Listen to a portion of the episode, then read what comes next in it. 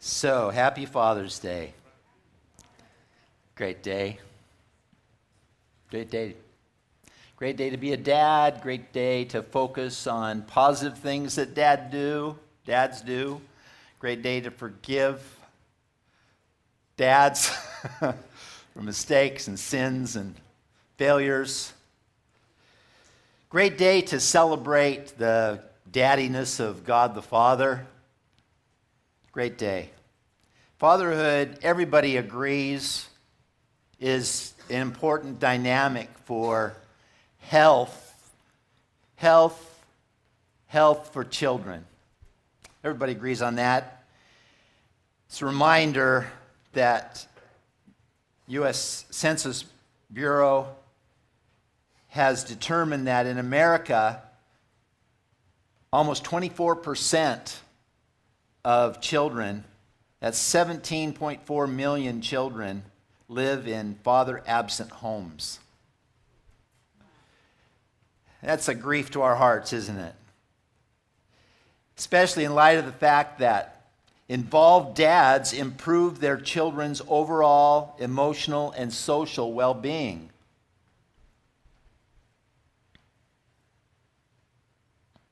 They do.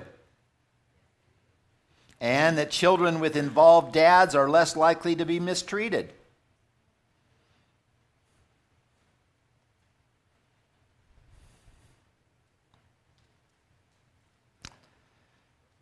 And adolescent boys with absent fathers are more likely to engage in delinquency than those fathers who are present with their sons.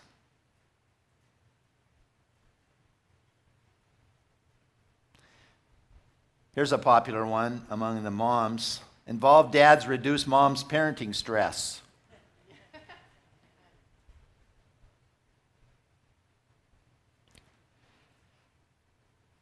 and children who live with their dads, have their dads in their lives, statistically do better in school.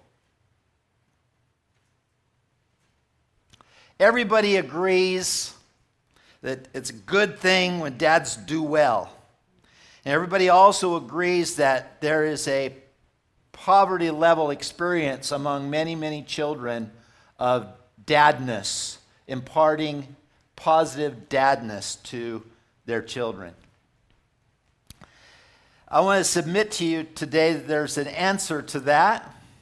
There's a secret weapon for dads in, a, in the Christian culture, blood bought dads, there's a secret weapon that is a, a, uh, a positive force, a catalyst for amazing dadness.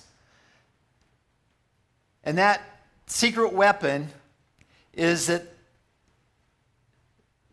the secret weapon to being a good father is to be a good son. To the, to the degree that we, as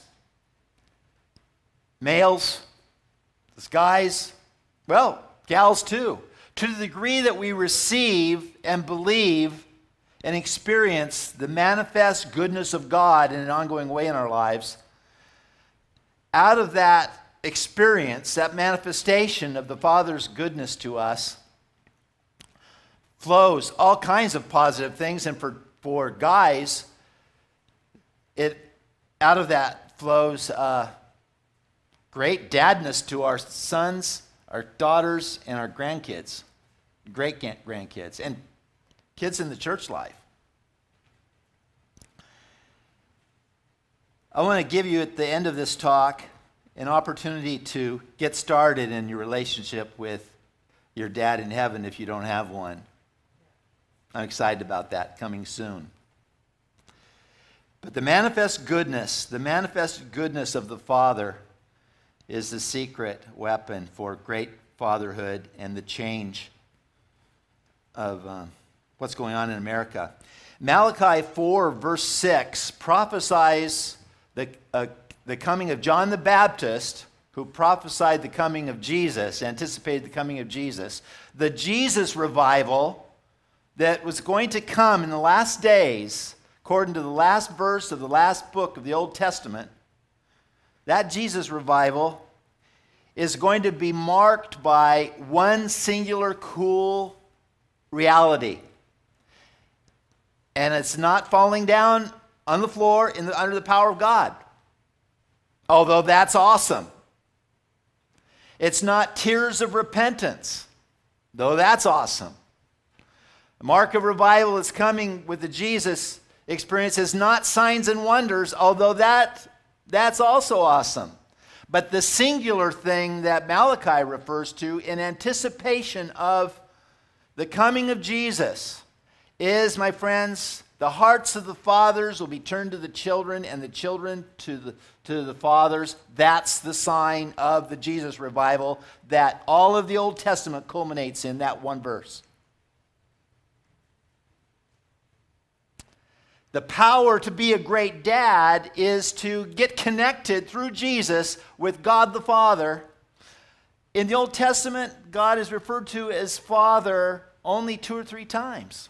In the New Testament, over 200 times. And He's not just the Father of Jesus Christ, He is fully the Father of us. And the same Jesus that said, The Father lives in me ongoingly, and I live in him ongoingly, blood bought for you and me, that ongoing experience of the Father that equips us to be great Jesus people and for dads to be great dads. I love the fact that Jesus blood bought for us the possibility of living in God's presence all the time. Are you Trinitarian? I hope so. And in the dance of my relationship with God, I do my very best to let God lead the dance of revelation to me. Sometimes He displays Himself to my inner world in the presence of the Holy Spirit. Sometimes it's God the Son that is the manifest presence of God with me. Sometimes it's God the Father. And it's, some, and it's God is often in charge of that revelation in the course of my day and course of my life.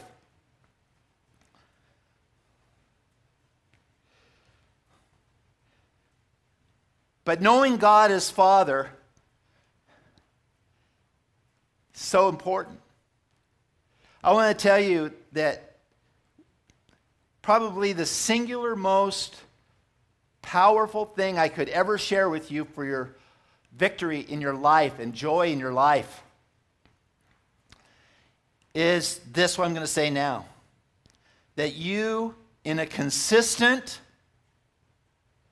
continual, moment by moment way, that you, in a consistent, continual, and moment by moment way, are aware of the presence of God in your life. That simple, simple secret, especially as it relates to God as Father, is a uh, wonderful reality for us. You'll have less fear, you'll have less worry, you'll have less anxiety, you'll have way, way, way more, my friends, way more sense of direction from God and leading from God in ministry. You'll have way more supernatural joy because in His presence, His fullness of joy. And I know that this is, joy theme is one that we're, we're uh, really we're really emphasizing in this season, and I'm not going to change the subject on, until the Holy Spirit does. But during this season of trauma in the culture, it is in this season that God is wanting to say, like John in the book of Revelation, in the spirit, in the spirit, in the spirit, anxiety, pressure, stress, and fear are never going to be on the front burners. John said in Revelation, do not damage the oil and the wine by putting it on the back burner of your life. Always keep the oil and the wine, symbols of the Holy Spirit and the presence of God, always on the front burner. This passage that we're looking at in 1 Peter chapter 1 the context of these first few verses that we're going to be talking about in just a moment. The context is Peter totally saying, Blessed be God the Father. He is so happy in the joy of the Father, presence of the Father. And he says, even though we're going through stuff that causes us grief, we rejoice in a mega way. The Greek word is mega. We mega rejoice with supernatural unction. We mega rejoice. And in the same context, this passage in verse 8 says that we have joy unspeakable and full of glory. That's supernatural joy. And in the presence of the Lord is fullness of joy. And that's why I say, in, an, in a consistent way, in a continual way, in a moment by moment way, the most important thing we can do to live without anxiety and fear and pressures and stresses dominating our inner world. And the most important way that we can be led by the Holy Spirit of God in our lives for ministry is to, is to be consciously, say consciously aware, consciously aware of the presence of God the Father. Or God the Son, or God the Holy Spirit. I mentioned it before when you, when you honor one person of the Trinity, the others take it personally. Three persons in one essence. John Wimber is one of my heroes. He uh, started the Vineyard Movement years uh, ago and was involved in, the, in a foundational way for the healing in the charismatic and Holy Spirit churches of today. John Wimber was a big catalyst for that. And for years, John Wimber because he didn't have a dad present in his home, he had fatherly influences, but he didn't have a dad present in his home. He had trouble relating to God as Father, to God the Father. He delighted in God the Son. He was a real Jesus person. And he shared the gospel. He won, um, during a certain years of his life, he averaged about 50 people getting saved every day of his life. Jesus. That's awesome. But Michael Green, one of the professors of the, of the, uh, gra- uh, the theological graduate school that I went to at uh, University of British Columbia, Regent College, Michael Green, British theologian, um, was a teacher there. He was friends with John Wimber, and he and, his, and, and uh, Michael Green and his wife Rosemary ministered at a certain point to John Wimber in his home ministered inner healing related to a breakthrough for a revelation of the Father, of God the Father in his life. And everything changed uh, in one moment for John Wimber in that, in that instance. And from then on, he became really rather famous for not only being a great dad to his own boys and daughters in his own life, but also many thousands of, of, uh, of people referred to John as a father figure in, his, in their lives. And he just seemed like a big dad, you know. He's just awesome dad. And the secret to his dad, effective dadness was living in the presence of God the Holy Spirit, God the Son, but also this mighty, mighty revelation of God the Father rocked his world. And that enabled him and equipped him and catalyzed him to be a great dad. 1 Peter 1, verse 1 through 5. Uh, that's what we're looking at. And my first talking point. Going to go through these rather quickly. The, God, the goodness of God the Father is manifested to each of us in our own personal apostolic anointing. Say apostolic anointing. Good. 1 Peter 1, verse 1 and 2 reads Paul, sorry, Peter, an apostle of Jesus Christ, to the pilgrims of the dispersion in Pontus, Galatia, Cappadocia, Asia, and Bithynia. Elect according to the foreknowledge of God the Father. There it is. There's the first line. This is about God the Father, this passage. There it is. According to the foreknowledge of God the Father, I, Peter, am an apostle of Jesus Christ. Peter has, a, has an acceptance and a celebration and a delight in his apostolic identity and in his gift mix that made him who he is in God, as what Ephesians um, 1 refers to as the poem that God is writing. Each of us is referred to as a poem that God is continuing to write. I want to submit to you this morning that, that Peter, who Jesus changed his name from Simon to Peter, I don't know what Simon means, but I know Peter means what? It means the rock. And Jesus said, Upon this rock I'll build my church. I don't believe that that means that he was the first pope. I don't believe even that it means that, as, as most theologians believe, that he's referring to the confession of Christ as Lord, though I believe that that is important. What I believe that Jesus is saying when he said, You are a rock, and upon this rock I'll build my church, he's referring to Acts chapter 2 when Peter preached and the church was born 3000 people was the beginning foundation for the whole church that continues over a billion uh, 2 billion perhaps today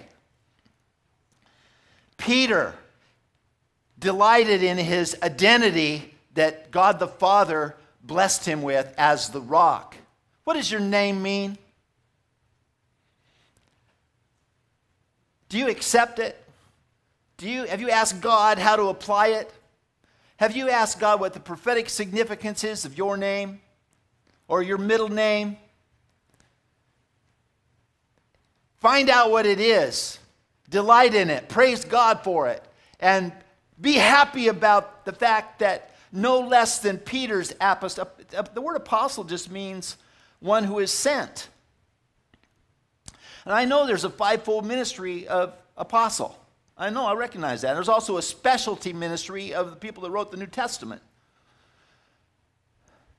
But I, I, I, I wonder if you'd agree with me that to embrace the message of the New Testament is to embrace the notion that all of us are sent to our state, to our province, to Cappadocia, Bithynia, where Oregon, wherever you are called to.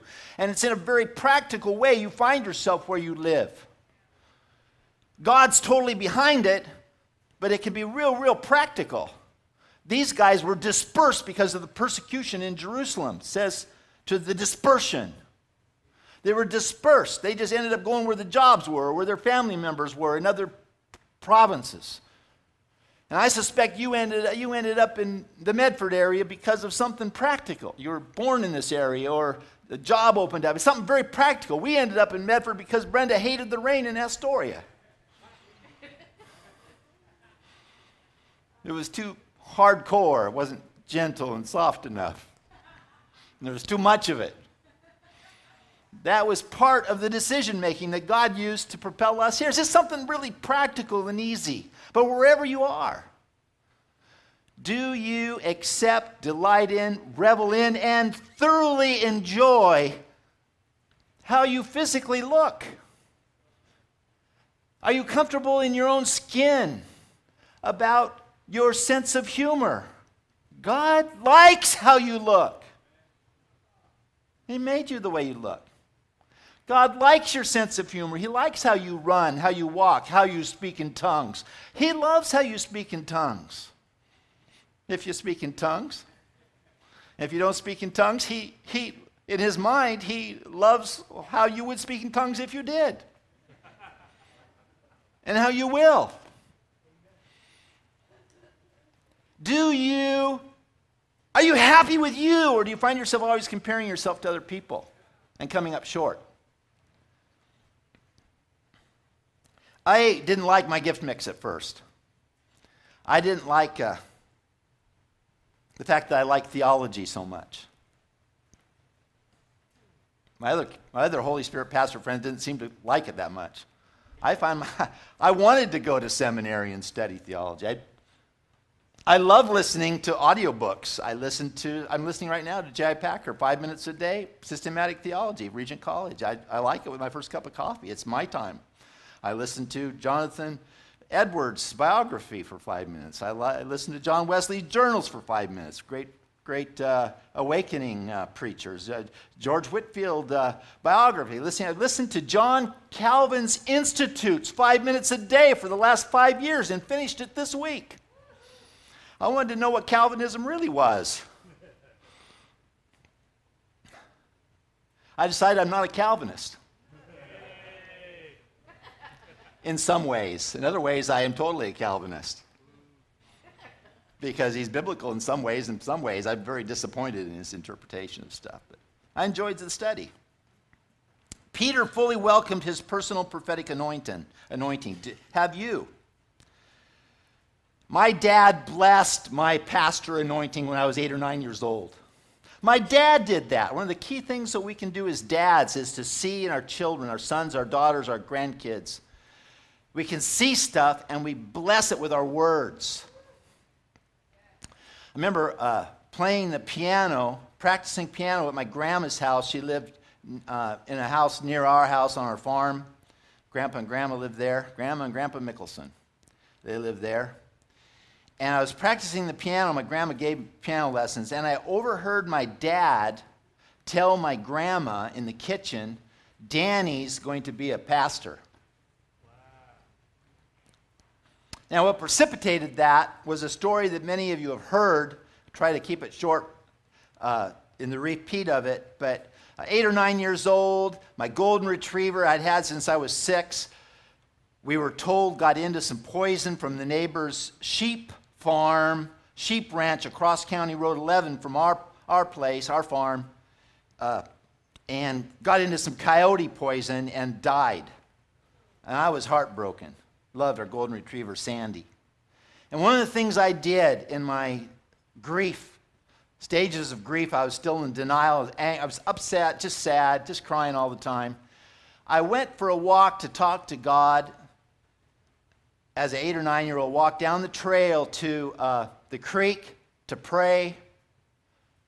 And as I was walking down the creek, towards the creek on the trail through the plum, the prune trees, I looked up to heaven. I called out to God, God, I promise if you will bring Sandy, our, my golden retriever, back, I will put a quarter in the offering plate every Sunday for the rest of my life.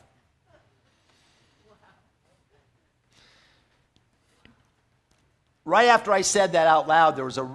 The dog had been gone for four days, okay? Right after I said that out loud, I heard a rustle in the bushes to my left, and Sandy came, emerged. And I was overwhelmed, not just with the joy of the dog, but the joy of the manifestation of God to my eight year old heart. It's profound. And I, told, I went home with my dog, greatly happy, told my dad the story, and the next day or so, he told grandma, Danny's going to be a pastor. It was a, it was a verbal blessing from my dad. Huge deal. Will Smith said, I feel the great, greatest gift I can give my children is the freedom to be who they are. I would say, in God, who they are. Second point the goodness of the Father is manifested to each of us in that we are one of the elect. Peter said in, in, verse 2 to the pilgrims, elect according to the foreknowledge of God the Father. Now, most of us, when we hear the word elect, we immediately, it immediately triggers for us theological controversy. Are we a Calvinist or are we an Arminian when it comes to election? And if you don't know what either one of those are, well, good for you.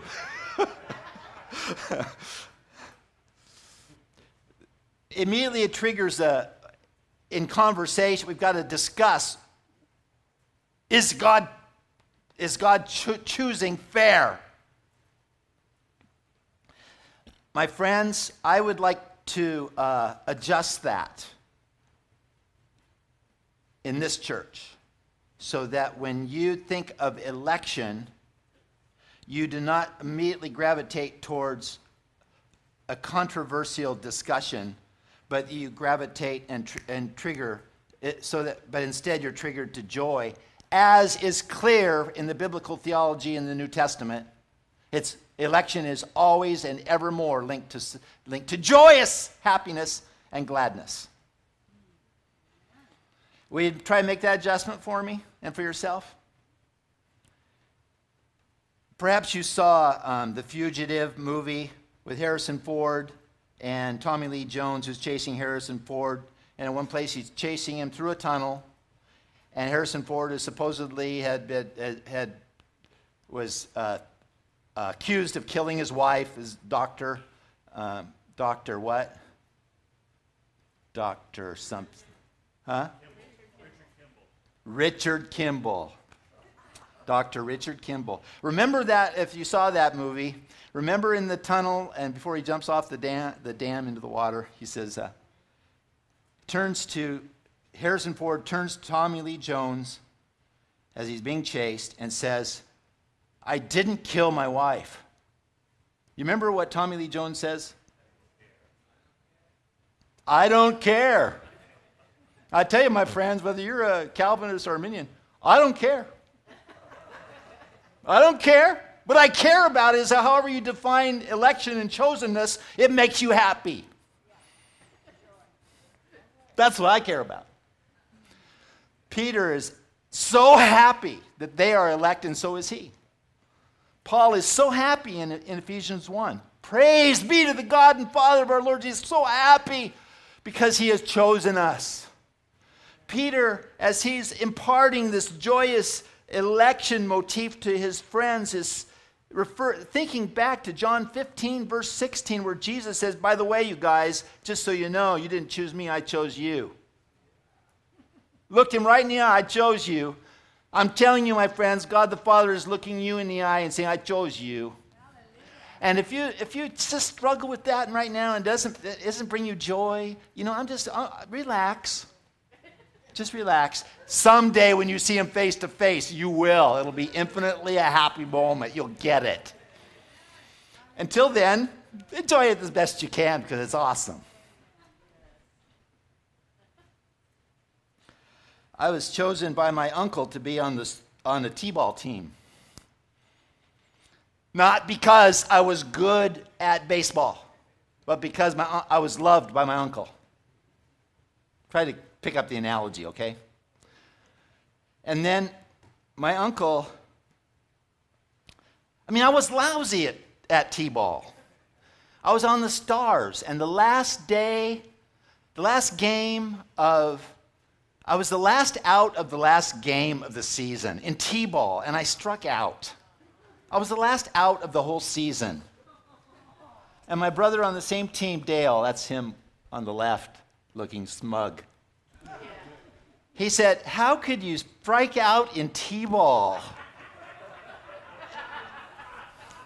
I don't know. But I want to tell you, Uncle Ray chose me to be on his team, and when he moved up to minors and started, put that back up there for a second, please. That's our farm, that's our barn up there, and that's, our, that's where I spent my childhood so happily. It's not a great picture, but uh, Uncle Ray started coaching the Vikings.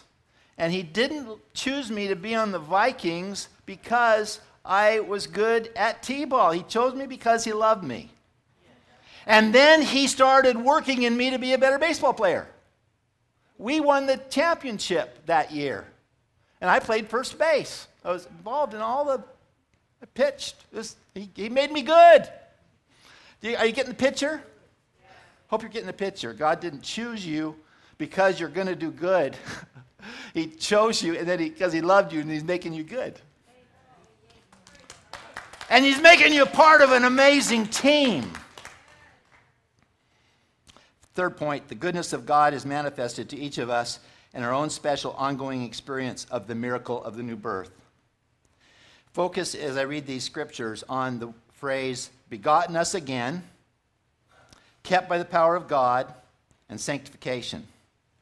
1 Peter 1 2 through 5. We are elect according to the foreknowledge of God the Father in sanctification of the Spirit for obedience and sprinkling of the blood of Jesus Christ. Grace to you and peace be multiplied.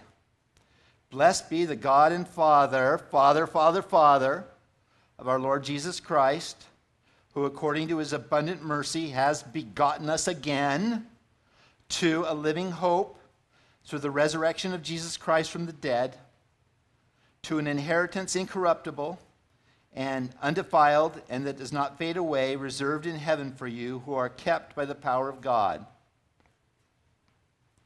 Uh, when we look back at being born again, born from above, we look, sometimes look back at something that happened in the past, but this teaches us it's something that happened in the past that continues, continues to be turbo boosted by the resur- resurrection of Christ, the presence of heaven in your life, and the power of the Holy Spirit. Your born again experience is turbo boosted into great meaning, going all the way to you, to you meet God in heaven and turbo boosting you into an amazing joy in being born from above in your present moment through your life journey.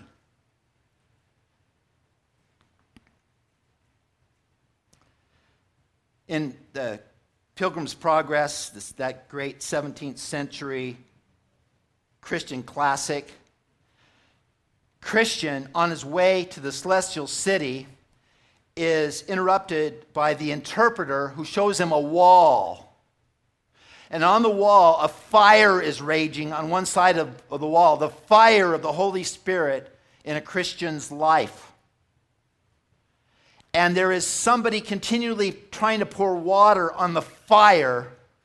And it seems like once in a while it affects the raging fire, but it springs back like a birthday candle that you blow out and it comes back. It springs back even though buckets and buckets of water are being poured on it. And Christian asks the interpreter, What's this about? And the interpreter says, This is the fire of God in someone who's born again. And Satan is always trying to pour water and put the fire out. But it keeps coming back. I want to show you why. Takes Christian, interpreter takes Christian to the other side of the wall Another side of the wall, there's a man there pouring oil on the fire in an unseen and unobserved way. That's causing the fire to continually rage in power, even though Satan is trying to put it out.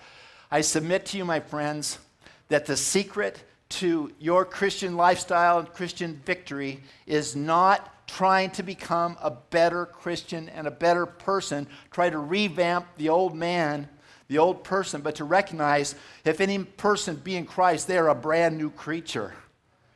And that God, the Holy Spirit, although Satan will always in warfare try to put the fire out, God is always going behind in a, in, in a, in a, in a sometimes unobservable way, but He's putting oil on your fire. And you are going to win because of that. You are victorious not because of your efforts, to be a better person, but because you're a brand new person that God is pouring the oil, oil on your fire about. Um, I need to finish. My friends, here's a cool thing.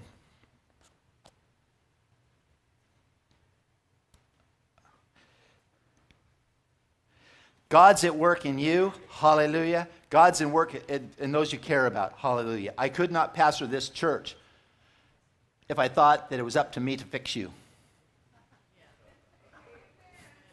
I'd be totally discouraged. I have a strong confidence in the oil of the Holy Spirit being put on the fire that's on you in your life. I wouldn't do evangelism if I didn't believe God was at work. I prayed with a guy to receive Christ on his door, a neighbor on his porch the other day. And I made him promise to text his friend, a Christian friend that's been praying for him. And he promised me he would do that. He's very grateful. I have confidence that God's got him and is going to put fire on it. And you know what? If someone doesn't follow up and if, if, if he backslides, if he's not good soil, You know what? I can't help that. It's not my problem. My job is to sow the seed of the gospel and trust God's fire to do stuff in people's lives. The, one of the greatest blessings I had all week after that experience was I posted a story about it on Facebook and I got a, a comment from Jack Burgoyne. You know what he said? He said, Pastor Dan, when Judy and I read the story about the guy on the porch getting saved, we both burst into tears because over 31 years ago, you came on to, uh, up on our porch and led us to faith in Christ right on our porch. And we've been serving God for 31 years. And my friends, why is that true? I didn't do any follow up with them. I don't know if anybody else did, but I know the Holy Spirit did. Oil on the fire. Everybody say oil on the fire. Stand up. Will you stand up with me? Put your hand on your heart. We declare over ourselves as if, if we're dads, we are amazing dads because we are amazing sons. And if we're not dads, if we're gals here, we declare the spirit of sonship is on the gals as well. That, and they're at home. The spirit of sonship is on you. And you are an amazing person. Who you are in your own apostolic calling is beautiful, and you are chosen. And God is totally, continually fueling your born again experience all the way to your future. We bless that in you. You serve a good, good Father. That's who you are. God bless you as you go. Thanks for being with us today. Amen.